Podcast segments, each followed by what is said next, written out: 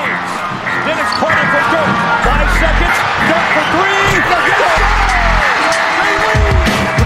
Van a zaj, nincs egyszer a végén, ha battog a Spalding. Minden nap élmény, blokkok és zsákok, na gyere megmutatom, ez NBA szerelem, keleten, nyugaton. Robban a zaj, nincs egyszer a végén, ha battog a Spalding. Minden nap élmény, blokkok és zsákok, na gyere megmutatom, ez NBA szerelem, keleten, nyugaton.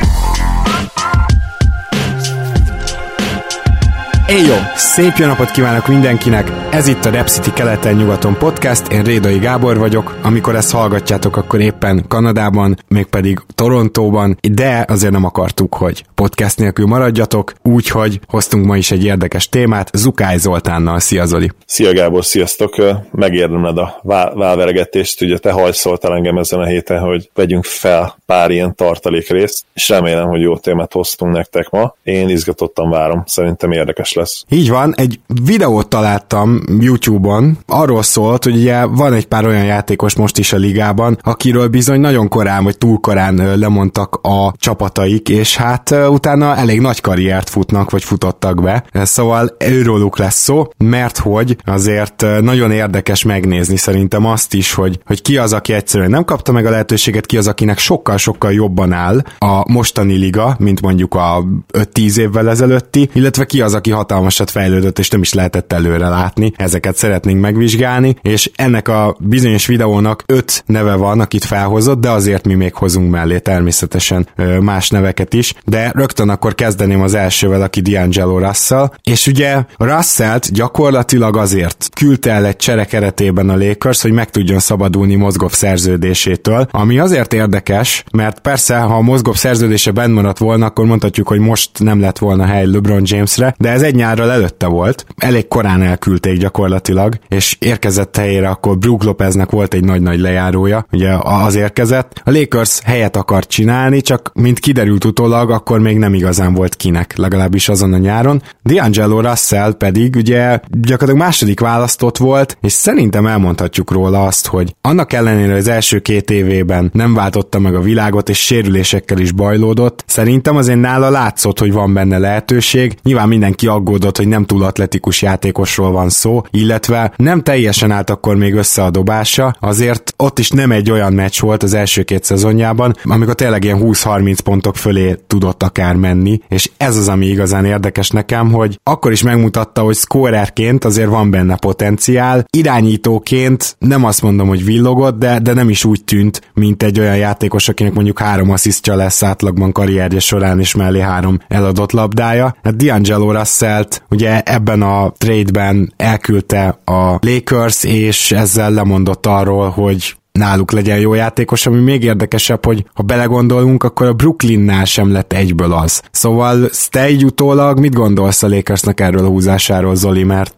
lehet, hogy tavaly még azt mondtuk volna, hogy hát végül is nem járt rosszul a Lakers, ráadásul ugye Kuzma pikje is, ha jól emlékszem, abban a cserében jött. Én is így emlékszem. Nagyon érdekes, hogy említetted Brook Lopezt is, tényleg csak egy fél mondat erejéig térjünk rá is ki, hogy nagyon vicces, hogy amit elmondtak D'Angelo Russell-el kapcsolatban, amiről fogunk nyilván többet beszélni, azt elmondták egyébként most egy utólag Brook Lopezről is, hiszen őt mi a fenéért nem tartották meg egy évre, hiszen akkor semmit nem keres, és mennyire jó lett volna ebbe az idei Lakersbe. Szerintem 4-5 győzelemmel többet számlálnának legalább, hogyha az idei formájában lévő játszó Lopez ott maradt volna, de főhősünkre kanyarodván D'Angelo Russellre én itt azért felmenteném egy picit a Lakers-t, mert bár ahogy említettük, már akkor is sokan adtak hangot azon véleményüknek, hogy túl korán lemondtak egy tehetségről. Ha megnézitek azért D'Angelo első 2 szezonját, a Lakers azért joggal gondolta azt, hogy ő nem sokat, vagy talán semmennyit nem fejlődött a sophomore évére.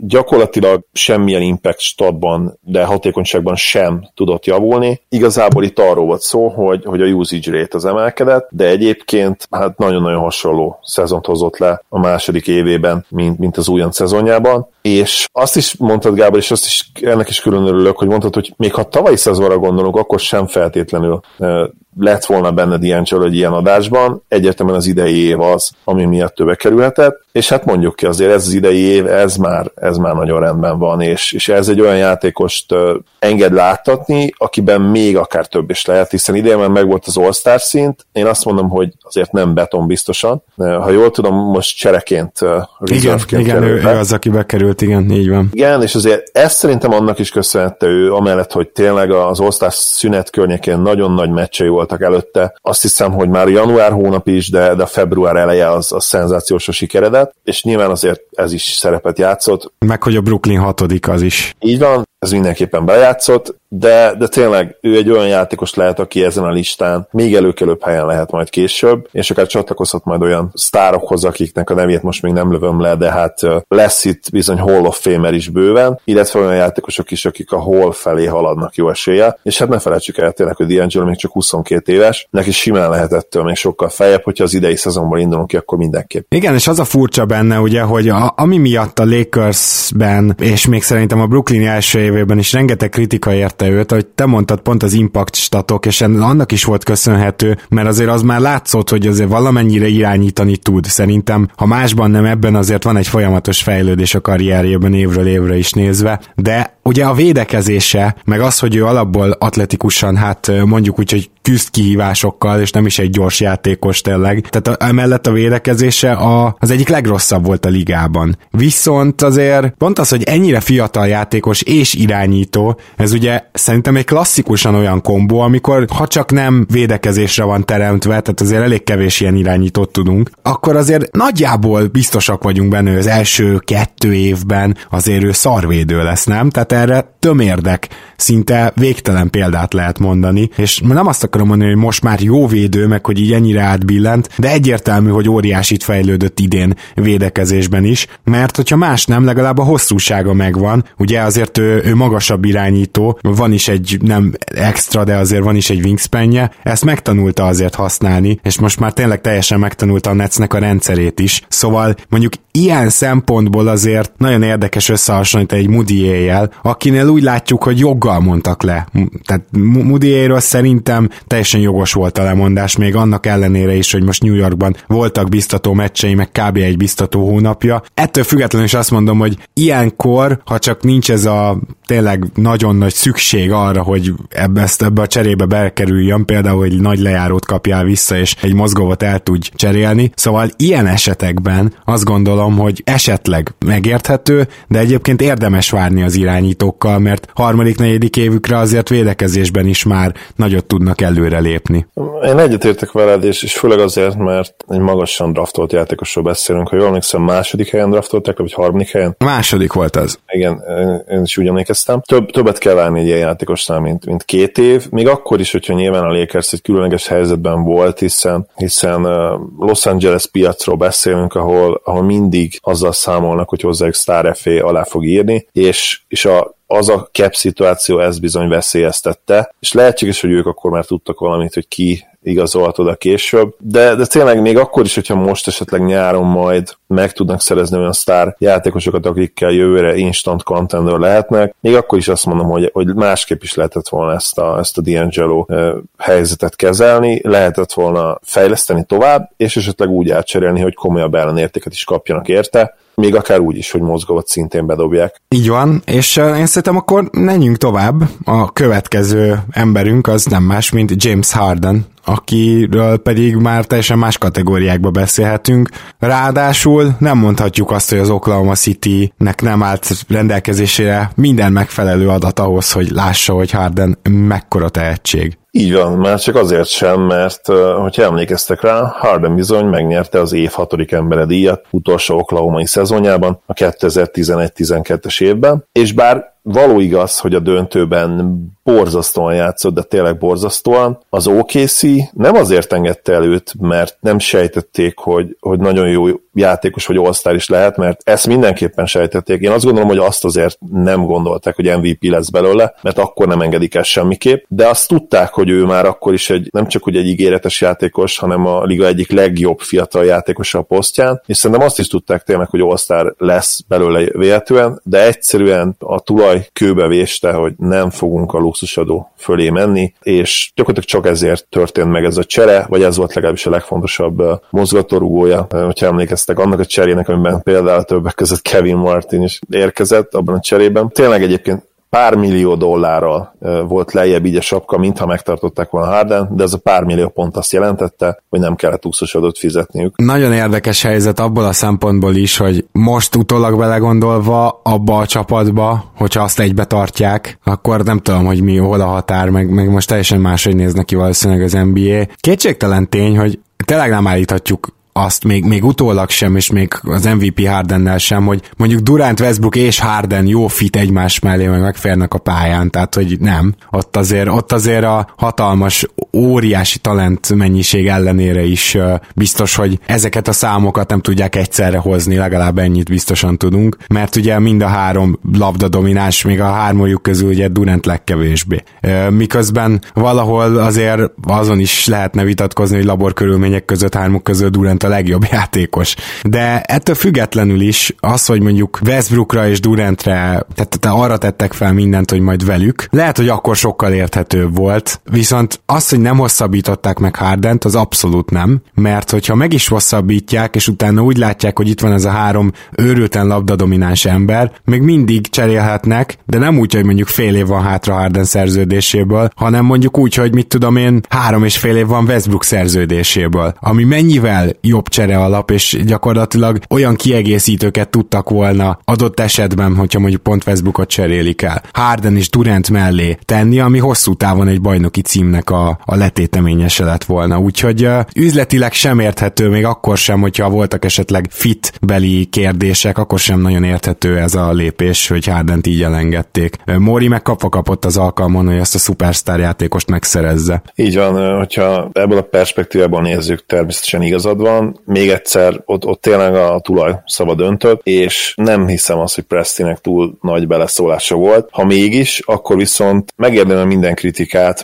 mert egy döntőbe jutott csapatot szedett szét, egy olyan csapatot, amelyről sejteni lehetett, hogyha valahogy együtt tartják őket, akkor bizony jó pár döntőbe ott lettek volna a következő években. Még akkor is, hogy egyébként tény, hogy ez a trió nem feltétlenül a legjobb fit papíron, de nem felejtsük, hogy a LeBron Wade duó sem volt tökéletes fit, és pont ez a duó verte őket rommá ugye a 2012-es döntőben. Én nem tudom elképzelni azt, hogy legalább egy bajnoki címet ne hoztak volna össze, hogyha a következő 3-4 évre legalább, a döntő utáni 3-4 évre egyben tartják ezt a Big Three-t. Nem így lett, és teljesen egyértelmű most már, hogy nemhogy Harden jó példa erre a korán mondtak le róla a listánkra, hanem valószínűleg a legjobb játékos ezen a listán, akit csak találtunk, és teljesen egyértelmű Hall of Famer. Ugye ezt már most kijelentetjük így 30 éves korában, 29 éves korában. Simán, igen. A következő, akiről beszélünk, az Tobias Harris, akit össze-vissza cserélget az NBA, holott már egy ideje All-Star szinten játszik. Még egyszer sem volt All-Star, de azért nála nem túlzás kijelenteni, hogy egy All-Star szintű játékos, vagy egy borderline All-Star folyamatosan, mondjuk így is fogalmazhatunk. De ez tényleg nagyon durva. Tehát úgy indult az egész történet, hogy ugye Tobias Harris elkezdte a Milwaukee Bucksban, és aztán mondjuk úgy, hogy ott tényleg nem kapott se nagy szerepet, azt sem mondhatnánk, hogy olyan fantasztikusan dobott, de hát mi a szar csinálsz 11 perc alatt? Mindegy, valahol érthető ott még, hogy beletették egy cserébe, de így elkerült ugye a Milwaukee Bucksból az Orlando Magicbe, és na itt innen kezdődik az érdekesség, mert ahogy a Magicbe került, rögtön 17,3 pontot átlagolt, ami hát nagyon nagy ugrása az 5 meg 11 pontokhoz képest, és azért, hogyha 17,3 pontot átlagolsz, hirtelen, mindjárt mondom, még csak 31%-os triplával akkor, de ugye mellé leszett a kis lepattanóit is, 8 és felett, tehát látszott már akkor is, hogy egy jó négyes lehet belőle az NBA-ben, akkor azért az véletlenül csak nem történik, tehát ez nekem meggyőződésem, hogy ekkorát nem ugorhat semmilyen játékos. Tehát most, hogyha egy nagyon rossz pikket, egy de NBA szinten mértem béna játékost, mondjuk a Denver egy Tyrell Lidont most elcserél, akkor az hódziára, hogy nem fog 17 pontot átlagolni, még egy tankoló csapatban sem. Úgyhogy innen tényleg nagyon érdekes, mert ugye az Orlando úgy érezhette, hogy na, itt most találtunk valamit. Utána 14,6 pontot átlagolt, majd 17-et, és hát itt azért meg kell egyezni, hogy folyamatosan elkezdett egyre jobban triplát dobni. Ugye a 2014-15-ös idényében elkezdett először 35% fölé érni, akkor 36% volt 3,5 kísérletből, ami akkoriban nem is számított olyan kevésnek. Plusz emellett tegyük hozzá, hogy a büntetőhöz is elkezdett eljutni, és ő világéletében kiváló büntetőző volt, ebből nem volt hiány egyszer sem. Plusz a lepattanókat is szedte, úgyhogy itt mondjuk azt mondhatjuk, hogy az Orlandónak volt egy egész jó all-star reményű játékosa. Én nekem most teljesen Aaron Gordon jut eszembe így mai példaként, tehát volt már egy Aaron Gordonja gyakorlatilag az Orlandónak. Nagyon meglepő módon tovább cseréltek egy, azt szerintem azóta is védhetetlen cserében, nem tudom Zoli mennyire értesz egyet, de ugye ez az a bizonyos csere, ahol Brandon Jennings és Ersan Ilyaszova jött Tobias Harrisért, és így ment Harris a Pistonsba. Brandon Jennings azt hiszem fél év volt a szerződéséből, és Ilyaszovának meg talán másfél, vagy lehet, hogy neki is fél, de hogy még azt sem mondhatjuk, hogy ezek hosszan tartó szerződések lettek volna. Szerintem teljesen védhetetlen a történet. Így van, és egyébként az Orlando nem fejezte be még az ilyen érthetetlen cseréket.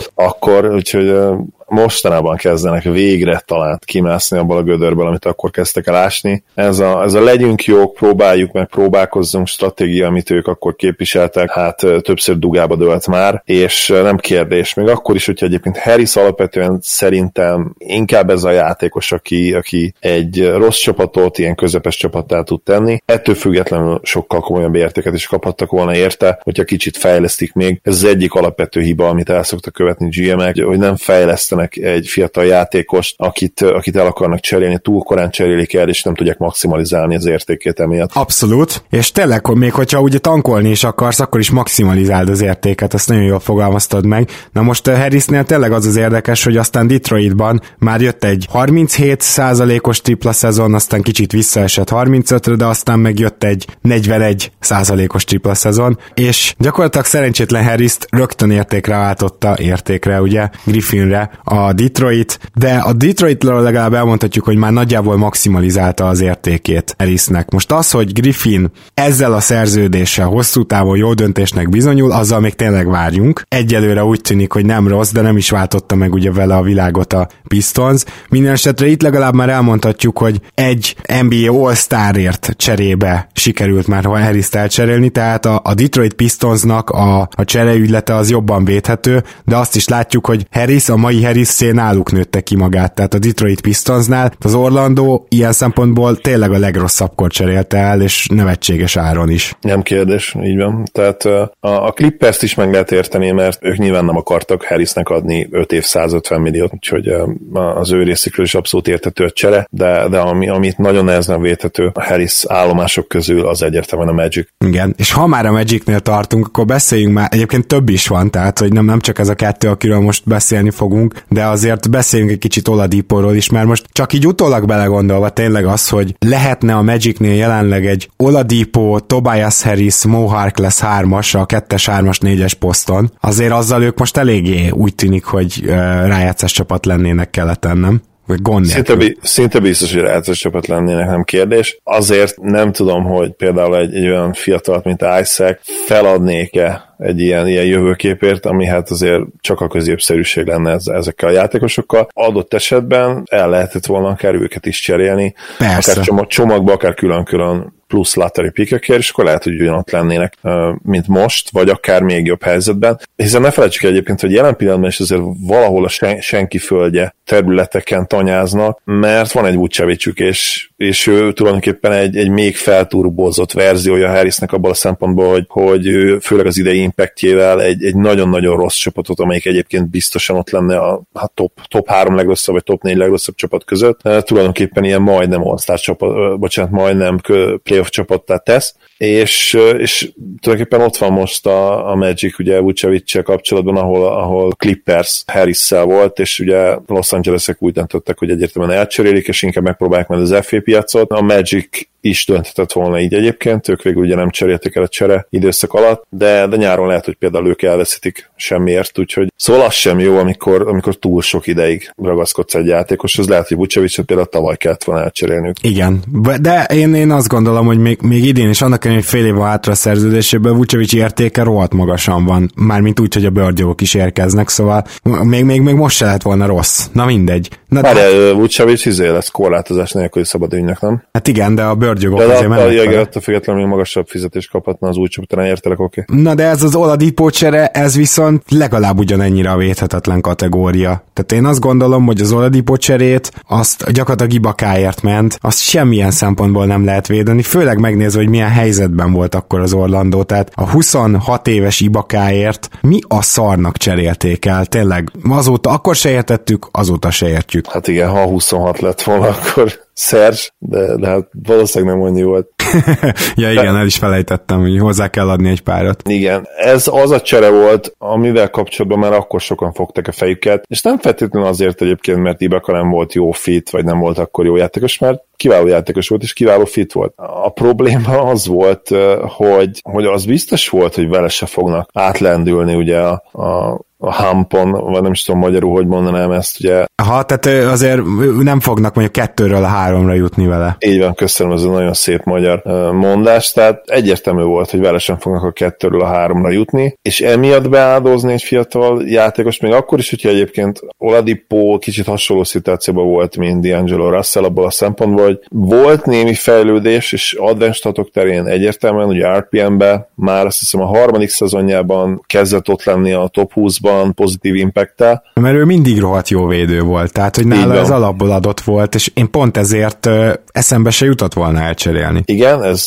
tény, hogy ő már az újonc szezonjában is nagyon minimálisan volt mínuszos, például a DRPM-be, ami nagyon jó jel egy fiatal irányítónál, illetve hátvédnél. Támadásban azért voltak problémák, ezt tegyük hozzá, tehát a triplája rohadtul inkonzisztens volt. Mondhatjuk, hogy egészen az indiánai évéig, tulajdonképpen a tavalyi breakout évéig. Ilyen 33-34-30, maximum 35% környéken dobálta. Playmaking terén sem feltétlenül volt kiugrás. Viszont abban egyetértesz van, hogy playmaking terén abszolút látható volt benne a potenciál, mert neki a ball handlingje az már az első évben is olyan volt, amire lehetett építeni, és mire elcserélték, addigra már kvázi irányítót is tudott játszani. Igen, plusz nagyon-nagyon atletikus volt, tehát ha főleg az atletikussága miatt, illetve védekezése miatt én is megkérdezem azt, hogy ha nem is az, hogy miért cserélték el, azt mindenképp, hogy miért egy ilyen csomagért cserélték el. Tehát ő is top 3-as pick volt, azt hiszem 3. helyen vitték el a draftról. Nem létezik, hogy egy lottery pick nem jöhetett volna vissza érte. Itt szerintem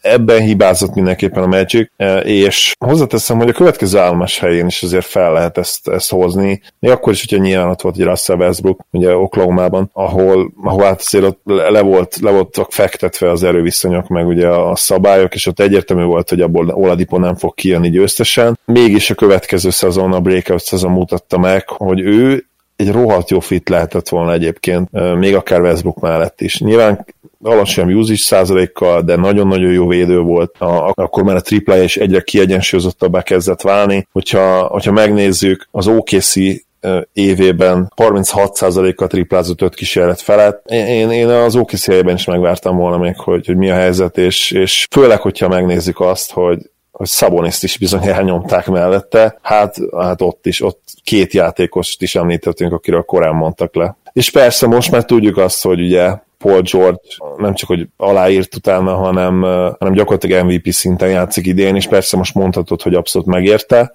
de akkor még nem volt ez biztos, és könnyen benne lehetett volna az is a pakliban, hogy George lelép, úgyhogy mindenképp egy kockázatos döntés volt, ez persze nekik azért bejött. Más kérdés, hogy én megpróbáltam volna Szaboniszt megtartani valahogy, és másféle cserét kitalálni, Oladipo mellé, nem őt odaadni, hanem valaki mást, szerintem azt összeadhatták volna. Hát lehet, igen.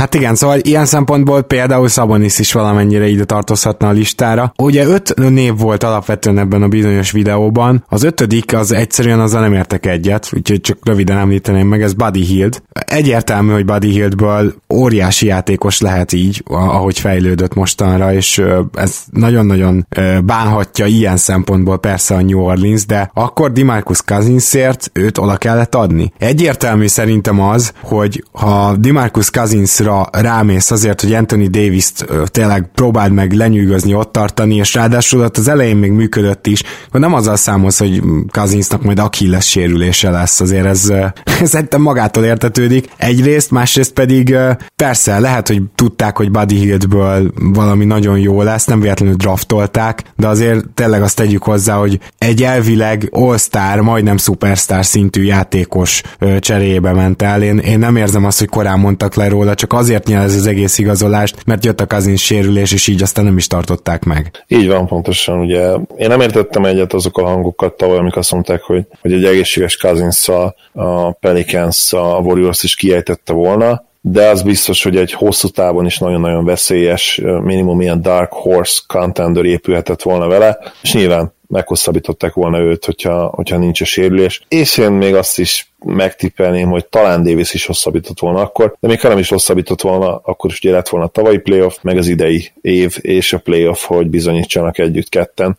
És ahogy mondtad, no-brainer, nem kérdés, oda kellett adni Hieldet érte. Úgyhogy helyette gyakorlatilag hoztam Chris Middletont, aki most lett először all-star, holott azért már az elmúlt években is néhányszor mondtuk is mi is, hogy megérdemelné már, illetve azt hiszem tavaly én be is választottam a saját all-star keleten.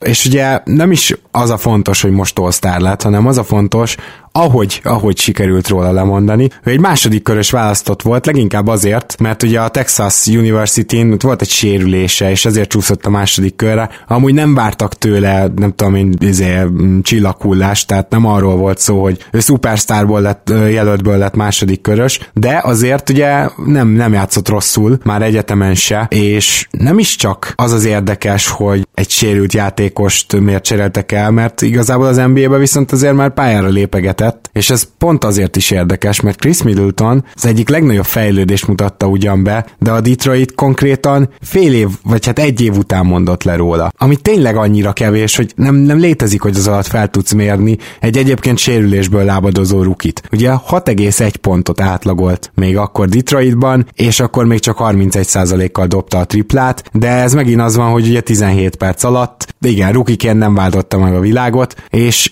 utólag nyilatkozták egyébként Joe Dumars is, hogy attól függetlenül abba a cserébe ő nem akarta belerakni Middletont, viszont a Milwaukee nagyon erőlködött, hogy Middleton még menjen abba a cserébe el, és aztán végül meggyőzték, hogy na jó, akkor mindeközben pedig a közvélemény az azt gondolta akkor, hogy Middleton az csak egy ilyen kiegészítés, egy ilyen semmi extra.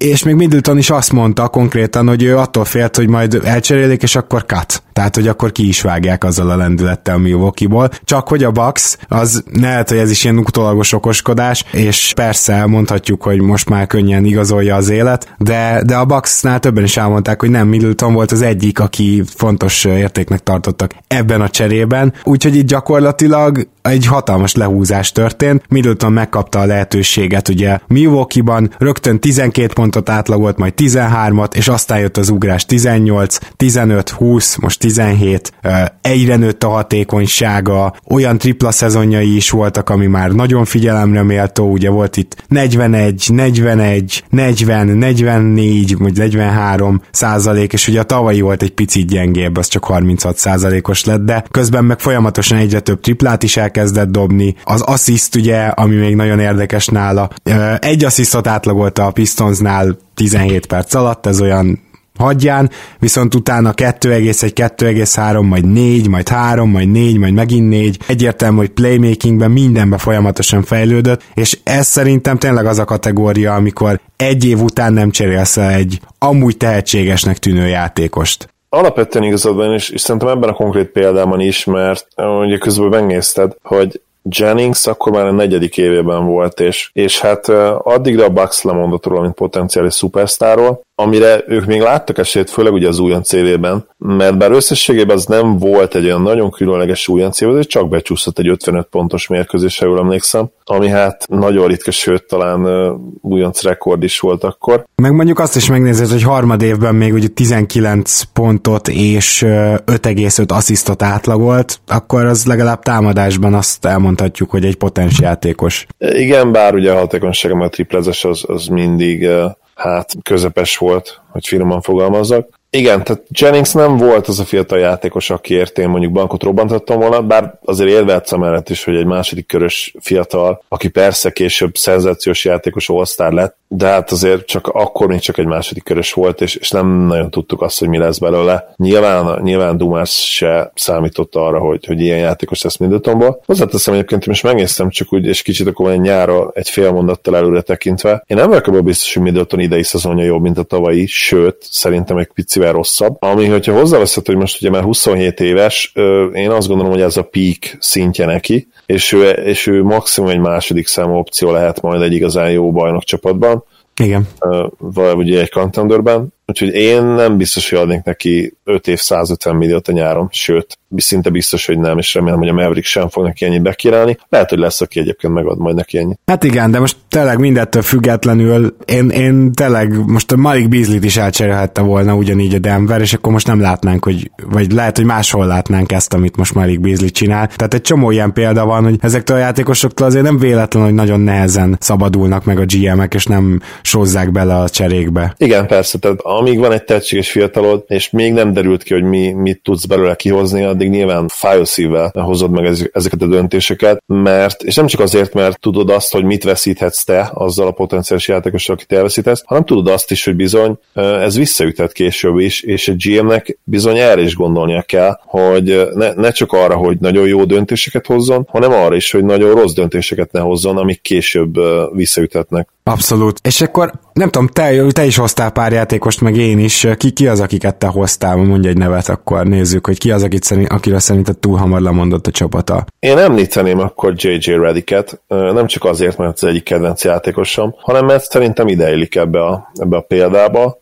És itt ugye főleg az Orlandóról beszélhetünk, de akár egyébként a Milwaukee-ról is, aki ugye egy éve később engedte el. Furcsa hangozhat ez talán, hiszen, mint sokan tudjátok, Orlandóban hát majdnem egy évtizedet volt gyakorlatilag a srác. Ugye öreg rookie-ként érkezett oda 22 éves korában, és gyakorlatilag majdnem 30 volt, 28-29, amikor elcserélték onnan. Ettől függetlenül az volt egy kicsit fura, hogy éppen egy ilyen breakout szezon után cserélték el, amikor végre nagyobb usage-el kezdett el dolgozni, ugye egészen addig ilyen, gyakorlatilag 4-5 éven keresztül, fél évtizeden keresztül ilyen 9-10 pontokat átlagolt. A triplát az természetesen mindig jól dobta, ugye hát karrier hatékonysága is bőven-bőven 40% felett van, viszont JJ ugye nagyon sokáig olyan játékosként volt elkönyvelve, akire nem lehet azért nagyobb tereket adni, aki nem tud akár még egy nagyon jó csapat negyedik opciója se lenni, de harmadik semmiképp, és azért ezt pont akkor kezdte el megcáfolni. A Magicnél ugye 2012-13-as szezonra. Persze tudjuk, hogy akkor ugye a Magic pont egy új irányba kezdett, ugye akkor tájt cserélték el Dwight Howardot, hogyha nem csal az emlékezetem, de ettől függetlenül egy olyan játékos, mint Redick, főleg abban az érában, ami akkor kezdett ugye kibontakozni, úgy igazán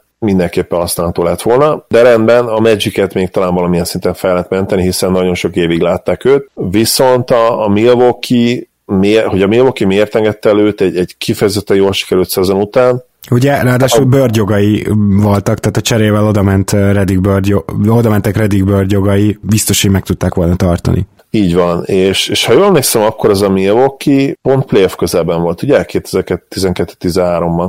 Tehát pont bekerültek a playoffba ugye a 8. helyen, és azért valamit elkezdtek építeni. Az utána lévő szezonban egyébként a 2013-14-es szezonban, hát bizony pocsék évet zártak, és ugye akkor már Redick a Clippersbe játszott, ahol igazán kezdte magát kinőni, és aztán ugye ez folytatódott később a Sixersnél. Én ott mindenképpen mondanám, azért is többek között, mert tény, hogy ő egy későn érő típus is egyébként, de mivel volt egy ilyen fegyvere, egy elit fegyvere, mint a tripla, az ő triplája, ezért szerintem nem kellett volna lemondani róla ideje korán. Főleg a Milwaukee Bucksnak egyébként, ahol évekig lehetett volna vele számolni. Igen, érdekes, és jól is járt vele a Clippers, az egyértelmű, tehát azt mondhatjuk, hogy a Bucks a következőkben épített volna Redickre. Az más kérdés, hogy aztán jöttek azok a nagyon nagy tankolások Milwaukee-ban, úgyhogy ki tudja, lehet, hogy akkor ezt már látták előre. Én Kyle Lowry-t hoztam, ugye ő is egy nagyon szuper példa erre. A Memphis gyakorlatilag úgy draftolta őt le, hogy Conley is érkezett korábban, vagy talán vele egy évben, és itt egy picit még érthető az, hogy Conley mellett tették le a voksukat, aki ugye hamarabb ért be egy picit, de már itt is érdekes az, hogy miért kellett elcserélni még a harmadik évében Lowryt, de ez megtörtént, és aztán Houstonban pedig ugye először elkezdte megmutatni az oroszlán körmeit. Houstonban sokkal türelmesebbek voltak vele, ugye csereirányító volt egy ideig, és aztán jött két olyan szezon, ahol már 13 és fél, illetve 14 és fél pontot átlagolt, ahol már látszott az, hogy tehát 6,7 meg 6,6 assziszt, látszott, hogy ez egy komoly kezdőirányító. És a másik dolog, ami látszott, hogy ugye ő addig nem igazán tudott triplát dobni, ezt is megtanulta. Houstonra ugye volt két olyan év, amikor 38%, 37-38 között dobott triplát, és akkor már 4,5 meg 4,6 kísérletből.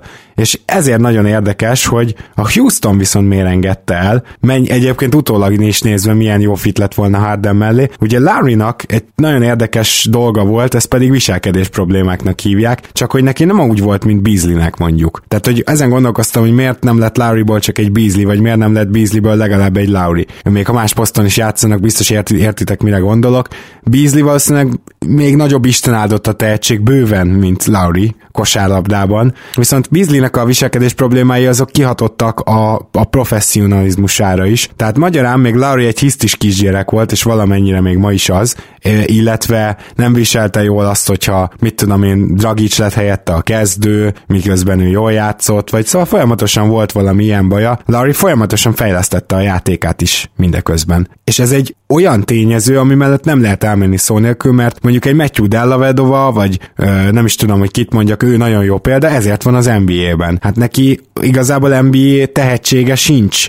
Hogyha Dellavedovát így alapvetően azt az újoncot veszed, aki bekerült az NBA-be, az nem volt elég atletikus, nem volt elég jó dobó, minden baja volt. De már DeRozan is egyébként rohadt jó példa erre a bizonyos fejlesztésre. Tehát ha azt látod egy játékoson, hogy egyre jobb és jobb lesz a játék bizonyos elemeiben, mint ami a jól tudom, a te következő példád, még nem akarom lelőni, de szintén nagyon hasonló cipőbe jár és szintén irányító, sőt már meg is említettem nem olyan rég, szóval, hogy akkor mondjuk nem annyira sürgetne engem az, hogy engedjem, és ugye Torontóba került Lowry, ahol most már 5-szörös All-Star, olimpiai bajnok, igazából most megnéztük a Hall of Fame valószínűsége, már 43%-nál jár. 45,5, ugyanannyi egyébként, mint Ben Wallace-nak most, akiket most szintén kicsit lelőttem, bár ő nem irányító, de ő is a listámon lesz. Igen, na hát minden esetre azt kijelenthetjük, hogy a Houston részéről nagyon érdekes lépés volt a viselkedés problémák miatt elengedni Lowryt. Igaz, és teljesen jogos, hogy Lowryt Ujiri kellett mellé, mert Ujiri megmondta, hogy figyelj haver, szerintem te neked óriási tehetséged van, te egy többszörös osztárrá válhatsz,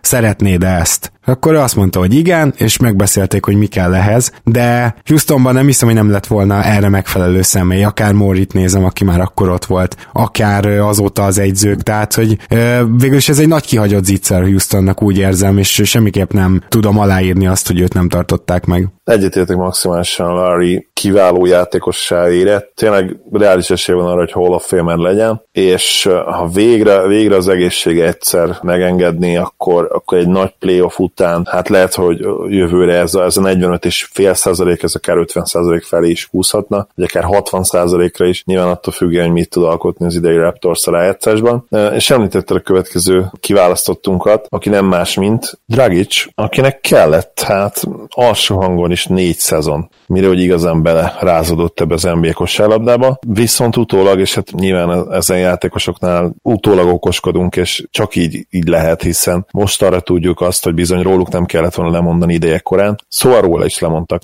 idő előtt még, minimum egy, de inkább én azt gondolom, hogy 2 csapat, és az érdekes, hogy a második csapat, illetve az első, attól függően honnan nézed, ugye a kezdettől, vagy a második turnustól már úgy mondott le róla, hogy már tudta, hogy mi lett belőle.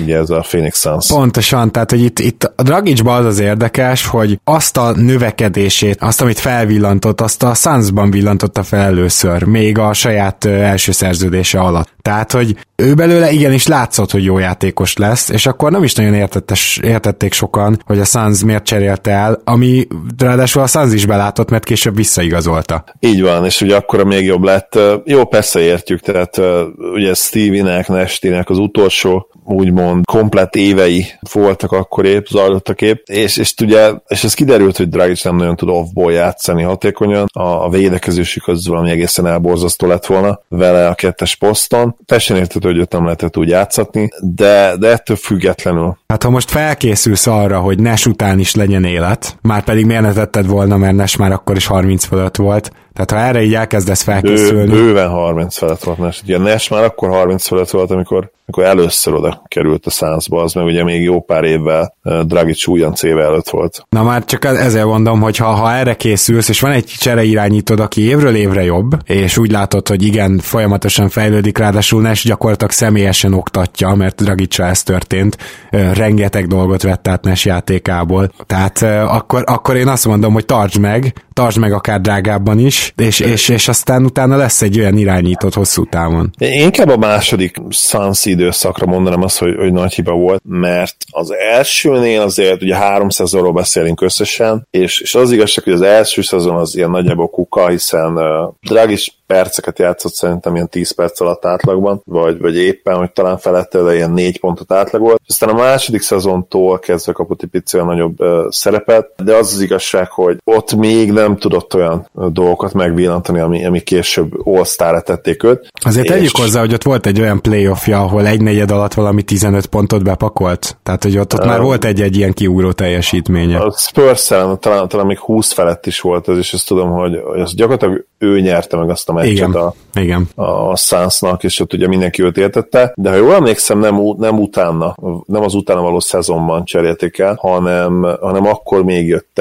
egy teljes szezon, és ott sem tudta igazán kínálni magát. Bár akkor is ott még Nash, hozzáteszem, mert ugye az azt hiszem az a 19, nem mondjuk akkor nem már, mert akkor az már 10-11-es szezon volt, akkor szerintem már nem volt ott Nash, mert akkor igazolta a Lakersbe? Hát talán 11-ben igazolta a Lakersbe. 11-ben igen, mert ugye 2010-ben még valahogy így sokan elfelejtik, én nekem is úgy gondolom, de hihetetlen, hogy a Sunsnak reális esélye volt arra, hogy a Lakers-t Game 7-re kényszerítse a konferencia döntőben, bizony. Tehát, hogyha emlékeztek rá, azon az Artes dobáson múlott gyakorlatilag, amit tehát a mai napig nem értünk, hogy ezt a drága Ron azt ott hogy fejezte be azt a dobást, mert azt szerintem 10-ből 9-szer neki onnan kijön. Ugye ez a reflexből visszatett kettes. Igen. De visszatérve Dragićra és a Sunsra, én a második turnusa miatt vagyok inkább jobban kiakadva. De arról csak a Suns tehetett. Tehát, hogyha belegondolsz abba, hogy ott csinálták ezt a 3 irányítózást, és Dragić gyakorlatilag cserét kért, ott úgy volt 3 irányítójuk, hogy ugye ott volt Isaiah Thomas, Dragić és Bledsoe, és ebből a 3 játékosból, akármennyire furcsának tűnik, Dragić volt a legjobb. Ezt több szempontból meg lehetett alapozni. Én megkockáztatom, hogy akkor hozta le pályafutás a legjobb szezonját. Utána van még egy-kettő, ami szóba jöhet, de akkor 20 pontot átlagolt, 6 assziszttal, 50% felett a mezőnyből, ami hát hihetetlenül erős egy irányítótól, 40% felett triplázott, majdnem 80%-kal büntetőzött, egészen hihetetlen 60%-os TS körüli szezon volt, ahol domináns volt, abszolút domináns volt támadásban. Ilyenkor ugye még nagyon rohant a Suns, és ekkor alakult ki Dragićról az, hogy a lerohanásokat nem fejezi be senki jobban el az NBA-be, úgyhogy gyakorlatilag zsákolni is csak akkor ment fel, hogyha teljesen üresen volt. És pont ezért, amit mondtad, nagyon fura volt, hogy a Suns egyszerűen nem tudta elkötelezni magát mellette, és valahol érveltünk, hogy kicsit, nyilván ugye Dragić kért cserét, de valahol csak a Suns mondott le róla, mert nem voltak hajlandóak elkötelezni magukat mellette, és tényleg megpróbáltak ezt az írdatlan hülye 3 irányítós rendszert, ahol ugye, hát még szerintem free guard line-upokat is időnként felraktak. Ó, ajjaj, tehát ott folyamatosan azon panaszkodott Dragić meg Bledsoe, hogy miért kell nekik állandóan 2-3-osokon védekezni, mert ugye Isaiah Thomasról el tudjuk képzelni, hogy még az irányítók ellen is problémája volt védekezésben. Igen, exotikus volt az a line-up, hozzáteszem, de nagy babérokat nem tudtak vele learatni. Hát nem, pontosan így van, és egy kicsit hasonló helyzetben érzem én Spencer Dinwiddie-t, nem tudom, te hogy vagy vele. Mert szintén egy picit később jött az NBA-be, Dinwiddie sem 19 évesen kezdte ezt a történetet, és ami még érdekes, gyakorlatilag ő nem is második, hanem harmadik számú irányító volt Washingtonba, nem kapta meg igazán a lehetőséget, majd amikor megkapta, akkor egyből kiderült. De érdekes, még a Netsben sem úgy kezdődött a történet, hogy Dinwiddie a csere irányító, és egy picit még a stílusuk is hasonlít, főleg a korai Dragićhoz. Összességében én azt gondolom, hogy Dinwiddie lehet a következő Dragić, hogyha még egyet tud előrelépni.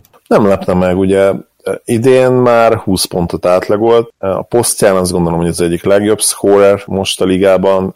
Nyilván vannak azért még nála is jobbak, de a másodvonalnak ott van szerintem valahol az elején. És playmaking terén is nagyon sokat fejlődött. A triplája is egész konzisztens most már. Nyilván itt az a kérdés, hogy most tud-e esetleg még felfelé lépni egyet vagy kettőt, azt fogja meghatározni, hogy neki milyen szerepe lehet majd a mai NBA-ben, ami egyébként a stílusának hihetetlenül fekszik. Igen, és azért azt te is most komolyan, tehát te látod magad előtt, hogy Sean Marks majdnem ingyen megszabadul tőle, mert én nem. Nehéz elképzelni erről a Marksról, aki hát szinte csak jó dolgokat csinál, sok dolgot nem lehet neki felróni. Talán egyedül azt a szerződést, amit ő beajánlott, Crabnek, igen, és aztán cserélt is érte. És aztán ugye meccselték, aztán cseréltek. Az volt talán az egyedüli rossz döntés, amit így fel lehet róni neki, és ugye ezt tegyük hozzá, hogy Dinwiddie per 36 átlag 20 pontot, úgy értettem. Ugye nem játszik annyit ebben a Brooklyn rendszerben, ahol hihetetlen sok jó játékos van,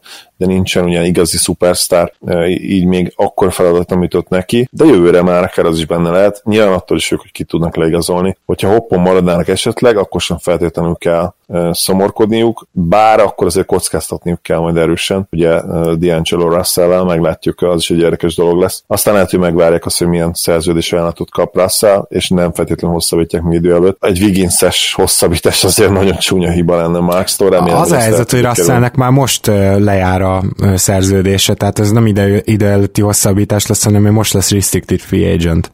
Tudom, de úgy értettem, hogy még az ajánlat, tehát ugye azelőtt beajánlhatnak neki. Ja, persze, meg fogják nézni, hogy mi van a piacon, és csak utána gondolkoznak a Russell kérdésen, igen. Hát legalábbis ez lenne ugye a helyes döntés, meglátjuk, hogy így is fognak-e tenni valóban. Igen. Na mindegy, érdekes párhuzam ez Dragić és Dinwiddie között is, és azért is, hogy vajon Dinwiddie lehet-e majd, ahogy a Sunsnak volt Dragić, úgy mondjuk a Brooklynnak a Dragića. Szerintem nem, tehát meg fogják tartani. Van-e még játékos, akit hoztál esetleg? Mindenképpen, akkor most váltsunk kategóriát, és menjünk az all-time great játékosok felé, mert azért valószínű, hogy Dragićból és Dinwiddie-ből már, illetve ugye Dinwiddie esetében szimplán csak nem valószínű, hogy valaha lesz ilyen kaliber. Ben Wallace-ból viszont lett, és hát nem úgy nézett ki ez a karrier elején, hogy ez így lesz, viszont utólag vagyunk okosok ugye itt is, és azt mondjuk, hogy bizony nem kellett volna róla lemondania. Talán még a Washingtonnak sem, ugye első csapatáról beszélünk először, de az Orlandónak semmiképpen. Az nagyon durva, hogy a Magic hanyatszor jön fel ebbe a beszélgetésbe. Igen. Szóval Ben Wallace az első 3 évben, ugye ő is öreg rookie volt természetesen, és hát az első 3 Washington évében nagyon sok mindent nem csinált, ezt hozzá kell tenni. Ettől függetlenül azért, hogyha per 30-as számait megnézzük, a lepattanózás az már akkor is kezdett kibontakozni, mint egy majdani potenciálisan elite skill, és dobásblokkolóként is egészen hihetetlen volt, ugye neki volt egy 7 láb 5 incses egészen brutális wingspanje, annak ellenére, hogy csak 6 láb 9 inch magas volt, ugye 206 cm. Súlyban is egyébként nagyon érdekes mondani, ilyen 100 kg környékén mozgott, ami picit alulméretezett játékosra tette őt már a legelejétől, és ez igazából később sem változott, annak ellenére, hogy hihetetlen izobzata volt ugye a Pistonsban, de hát akkor azért centernek az még mindig alulméretezett volt, tényleg a wingspanje volt az, ami miatt nem, meg hát ugye tudjuk, hogy mennyire intelligens és kiváló védő volt. Visszatérve a Magicre, azért a Magic érdekesebb talán ebben az összehasonlításból, mert tényleg a Washingtonban még azért nem nőtte ő ki magát ennyire. Az nyilvánvaló volt, hogy egy rotációjátékos lesz majd belőle az NBA-ben, de az semmiképp nem látszott, hogy ő egy korszakos védő lehet majd. Egészen az orlandói szezonjáig, ahol 25 éves volt, ugye a 99-2000-es szezonban, és ott a Magic erőcsatárként számolt vele, és az egész szezont végigjátszotta, egészen komoly játékidővel, akkor ugye ilyen 25 perceket játszott, és megmutatta, ott kezdte megmutatni, hogy ő tényleg egy nem csak hogy elitvédő lesz, vagy lehet, hanem a liga egyik legjobbja. És aztán jött a nyár, és Grant Hill, aki az Orlandóba készült Detroitból, viszont nem akarta azt, hogy a csapata Pistons a semmiért engedje előtt, ugye lejáró volt abban az évben, és ezért dolgoztak egy sign and trade-et Ben Wallace-szal, és nem kell mondani, hogy melyik csapat járt jobban emszel végül. Hát gyakorlatilag Grant Hillnek az igazi lejtmenet ott kezdődött ezután a csere után. A már a sérülésekre tekintettel. Mondjuk nehéz ezt mondani, de már előtte is volt sérült, tehát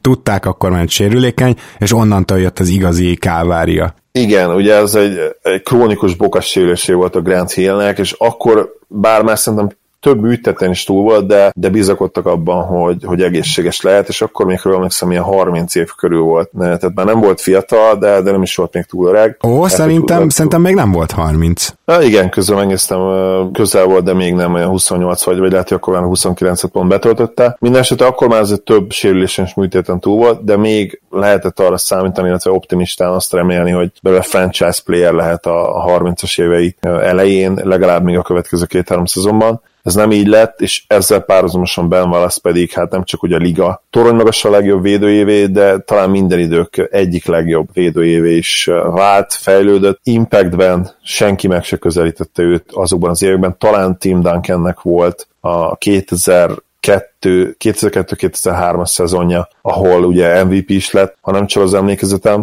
és lehozta azt a talán máig legdominánsabb egyéni playoff szezonban, ugye Dirk 2011-es playoff futásra vetekedhetne talán ezzel. Szóval ott az a Duncan lehetett talán védekezésben még nagyobb vagy hasonló impacttel, de egyébként Big Ben volt annak az érának, annak a fél évtizednek egyetlen a legjobbja utána. Ugye 4-szer választották meg az év védőjének, és többek között ennek is köszönhető, hogy most gyakorlatilag ilyen pénzfeldobásnyi esélye van arra, hogy Hall of Famer legyen, akár már idén, bár egyesek szerint ugye Webbernek jobb esélye lesz arra, hogy ő kerüljön be. Teljesen egyértelmű, hogy Ben Wallace erre a listára való, mint domináns védő, ugye NBA viszonylatban történetében is domináns védő, és főleg a Magicet lehet elővenni, amely azt gondolom, hogy összehozhatta volna ezt a cserét Big Ben bedobása nélkül is. Persze, hát itt egy sign and trade-ről volt szó, ezzel örüljön a Detroit, hogy kap valamit kategória. Így van, biztos benne, hogy megoldhatták volna másképp is. Hát igen, na hát én örülök neki, meg már tegnap is örültem, mikor felosztad, hogy hoznál egy úgymond történelmi példát, mert nyilván ebből azért van jó sok, úgyhogy kedves hallgatók, arra szeretnék titeket biztatni, hogy ha nektek is eszetekbe jut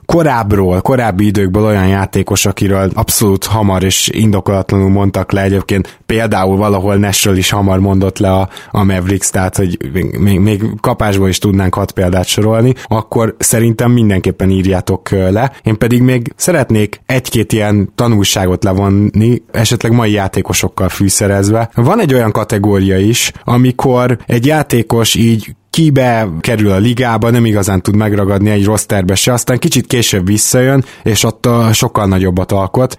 Jelenleg 2 ilyen is van a ligában, akire egyértelműen ráillik ez Hassan Whiteside és Kent Bazemore. Szóval őket azért szeretném csak megemlíteni, mert nem tudom egyszerűen megróni a Memphis Grizzlies-t, illetve mondjuk a Golden State Warriors-t, hogy akkor úgy elengedték Whiteside kezét, illetve Bazemore kezét, mert ezt azért náluk nem biztos, hogy előre lehetett látni. Például Whiteside-nál lehetett látni, hogy jó blokkoló lesz, de egyébként semmi más. És Whiteside gyakorlatilag Kínában tanult meg kosarazni, ami nagyon hülyén hangzik, de igaz. Valamennyire kosarazni, tehát akkor kialakított egy jumpert, meg elkezdte tanulmányozni a játékot, nagyon sokat dolgozott a testén, tehát igen, ilyen dolgok vannak, de van egy másik kategória is, ez az Oladipo kategória, ugye, hogy megkapja a lehetőséget, meg nem is, vagy nem eléggé, de amikor látod egy játékoson, mint például Will Bortonon, ahogy látszott Portlandben, hogy le tudja ütni a labdát, van labdakezelése, van dobása, akkor talán nem kell annyira hamar elengedni, mert pont ezért nem engedi el szerintem Josh Jackson sem a Suns majd olyan hamar. Igenis, ezeknél a játékosoknál érdemes kivárni azt, hogy kiteljesedjenek,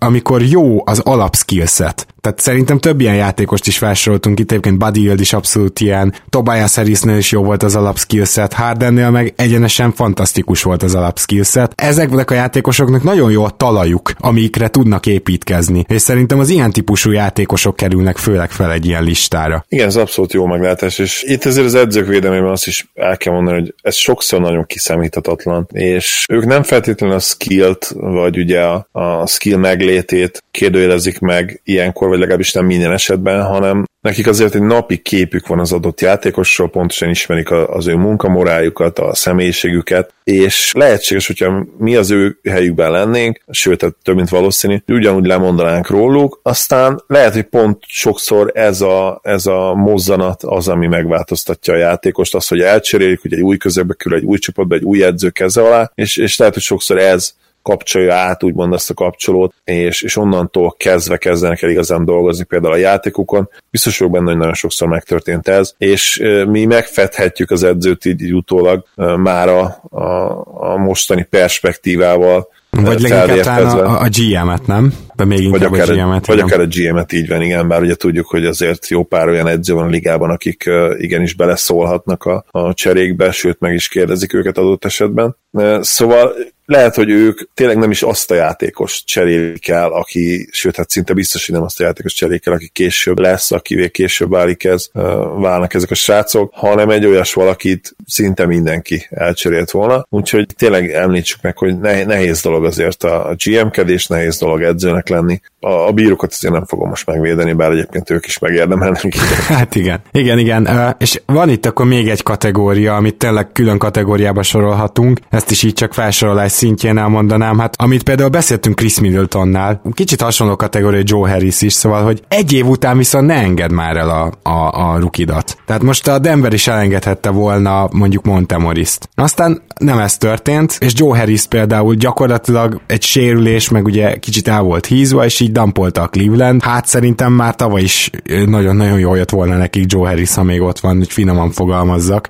Idén meg Brooklynban gyakorlatilag a liga egyik legjobb tripla specialistává változott, és arról nem is beszélve, hogy ő nem is igazán rossz védő. Tehát mondjuk JJ Redickhez szokták őt hasonlítani, hát Redicknél jobb védő, konkrétan Harris. És ezzel mindent el is mondtam róla. Igen, plusz még azt tegyük hozzá, hogy Harris meglepően jól támadja a gyűrűt, nem annyira virtuóz labdavezető, viszont amikor megtámadják az ő dobását, abból zseniálisan tör be, és nagyon jól fejez be a gyűrű közelében. Kifejezetten technikás, majd érdemes néznetek, és figyelnetek csak ezt az aspektust kizárólag, hogy amikor megtámadják őt agresszíven, abból mennyire jó döntéseket hoz, mennyire jól eljut a gyűrűig, és tényleg jobb a ballal gyönyörűen be tud fejezni, kiváló százalékkal. Érdemes a basketball referencen is megnézni, a befejező százalékait, ott lesz a legjobbak között. Nyilván volumenben nem, de százalékban igen. Úgyhogy én nagyon kíváncsian várom, hogy lehet-e benne még egy fokozat. Hogyha JJ tudott átlagolni 17 pontot, én azt gondolom, hogy Joe Harris is tud majd átlagolni annyit, és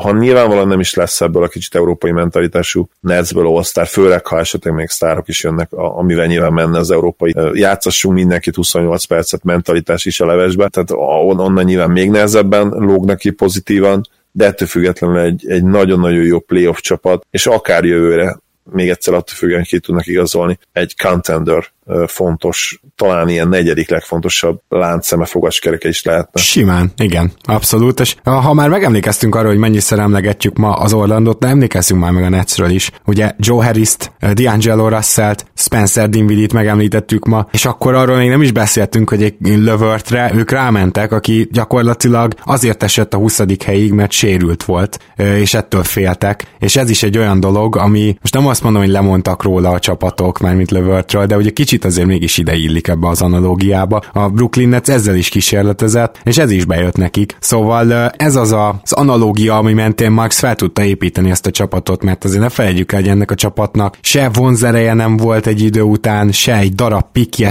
semmit nem lehetett vele kezdeni, és így tudott a szarból várat építeni Marks, hogy erről a listáról 3 ember ott van náluk, plusz bizonyos szempontból Levertet is ide sorolhatjuk. Így van, ahogy mondtad, a szarból várat épített, a vár most már megvan, de az biztos, hogy kell bele egy király is, vagy legalább egy ilyen herceg, meg mondjuk még gróf. Egy ilyen gróf, igen, és hát ezért is nagyon várjuk a nyarat. Én ugye a Mavericks miatt is, de Brooklyn az egyik legizgalmasabb, ilyen nagyobb kérdéskör, ha így definiáltjuk őket nyárral kapcsolatban. Van-e esetleg még bárki, akit szeretnél megemlíteni? Joe Ingles mindenképpen olyan név, akit szerintem meg kell említeni, és még akkor is, hogyha egyébként ő hivatalos NBA meccsen csak is kizárólag a Jazzben lépett eddig pályára, a Jazz pedig hát ezen a ponton már biztos, hogy nem fog róla lemondani, vagy legalábbis az nagyon messze van még, hiszen most a csapatuk egyik legjobbja, és úgy egyébként is a liga egyik legjobb kiegészítő embere. Viszont nagyon érdekes, és ezt nem biztos, hogy olyan nagyon sokan tudjátok, kedves nézőhallgatóink. Joe Ingles, amikor átjött Amerikába, úgy nézett ki, hogy a Jazz gárdájában kezdi majd el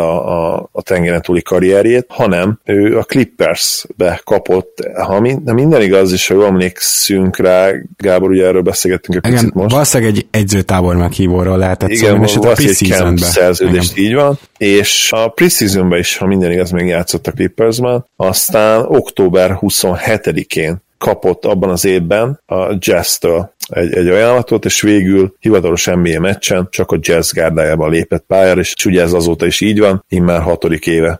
Ebben az is durva, hogy ő nem akármilyen pedigrével jött azért át, tehát hogy úgy kapott a Clippersbe egy edzőtábor meghívót, hogy előtte rohadt komoly európai karriert befutott. Így van, hát a Barcelonával szerintem minden megnyert Jingles annó, és... Aztán a Maccabival is egy Euroligát még sikerült hozzárakni. Így van, igen, ugye a Euroligát végül a Maccabival nyerték meg, azt hiszem a Barcelonával nem nyert talán Euroliget, de ugye egyébként minden mást, ugye a spanyol bajnokságot, a spanyol kupát, stb. És nem is játszott rosszul azért Európában, mondom, hogy milyen statjai voltak. Na, én ezt közben itt ki is nyitottam, úgyhogy mielőtt még akár két kattintást is tennél, mondanám neked, hogy Joe Ingles gyakorlatilag egy ilyen 6-7, néhol 11 pontos játékos volt, tehát egy kiegészítő játékos volt Európában. Ugye mondtuk, hogy elég komoly dolgokat megnyerte a csapata. Azért tegyük hozzá, hogy itt 30 perces, meg 20 perces szezonátlagai is voltak, és Európában az egyáltalán nem számít kevésnek, mint ahogy az se, hogyha feltétlenül csak 6,4 pontot átlagolsz, mert már akkor is átlagolt mellé például utolsó évében 3 asszisztot, 3 lepattanót, és hát nyilván az a tripla százalék, az a 41%, meg előtte az a 38, az is elég árulkodó lehetett. Tehát igen, nem szupersztárként jött, tehát nem azt akarjuk mondani, de ebből látszott, hogy ha tud valamennyire védekezni NBA szinten, akkor egy elit kiegészítő játékos lehet, már akkor is ott voltak a nyomok, és hát a Clippers nem adott neki elég esélyt bizony. Így van, és megint csak hozzá kell tenni, persze utólag vagyunk okosak, de ez a lista abszolút erről szólt. Utólag kell értékelnünk ezeket a játékosokat, hiszen rácáfoltak az akkori döntésekre, és azt gondoljuk, hogy ezt ki kellett hangsúlyozni, reméljük, hogy élveztétek a mai adást. És természetesen hamarosan jövünk újra, ugye én gyakorlatilag kedden jövök haza Torontóból, tehát mikor halljátok ezt, akkor még lesz egy 2-3 nap, és akkor szerdán már vesszük is fel az újabb podcastet, ami vagy szerdán, vagy csütörtökön kimegy, tehát most ennyi türelmet kérünk, és hát nagyon szépen köszönjük azt, hogy hallgattok minket. Ne feledkezzetek meg, kérlek, arról, hogy 5000 forint fölött vásárolva kaptok egy kis kedvezményt, mégpedig egy Jordan zoknit, névadó szponzorunknál, a Rep City-nél, illetve a Pizza Cum Laude-ről sem, ahol keresétek a keleten-nyugaton pizzát, és hogyha valakinek tetszenek ezek az adások, akkor tud minket támogatni a Patreonon. Zoli, köszönöm szépen, hogy itt voltál ma. Köszönöm a lehetőséget, örülök, hogy itt lettem. Szia Gábor, sziasztok! Sziasztok!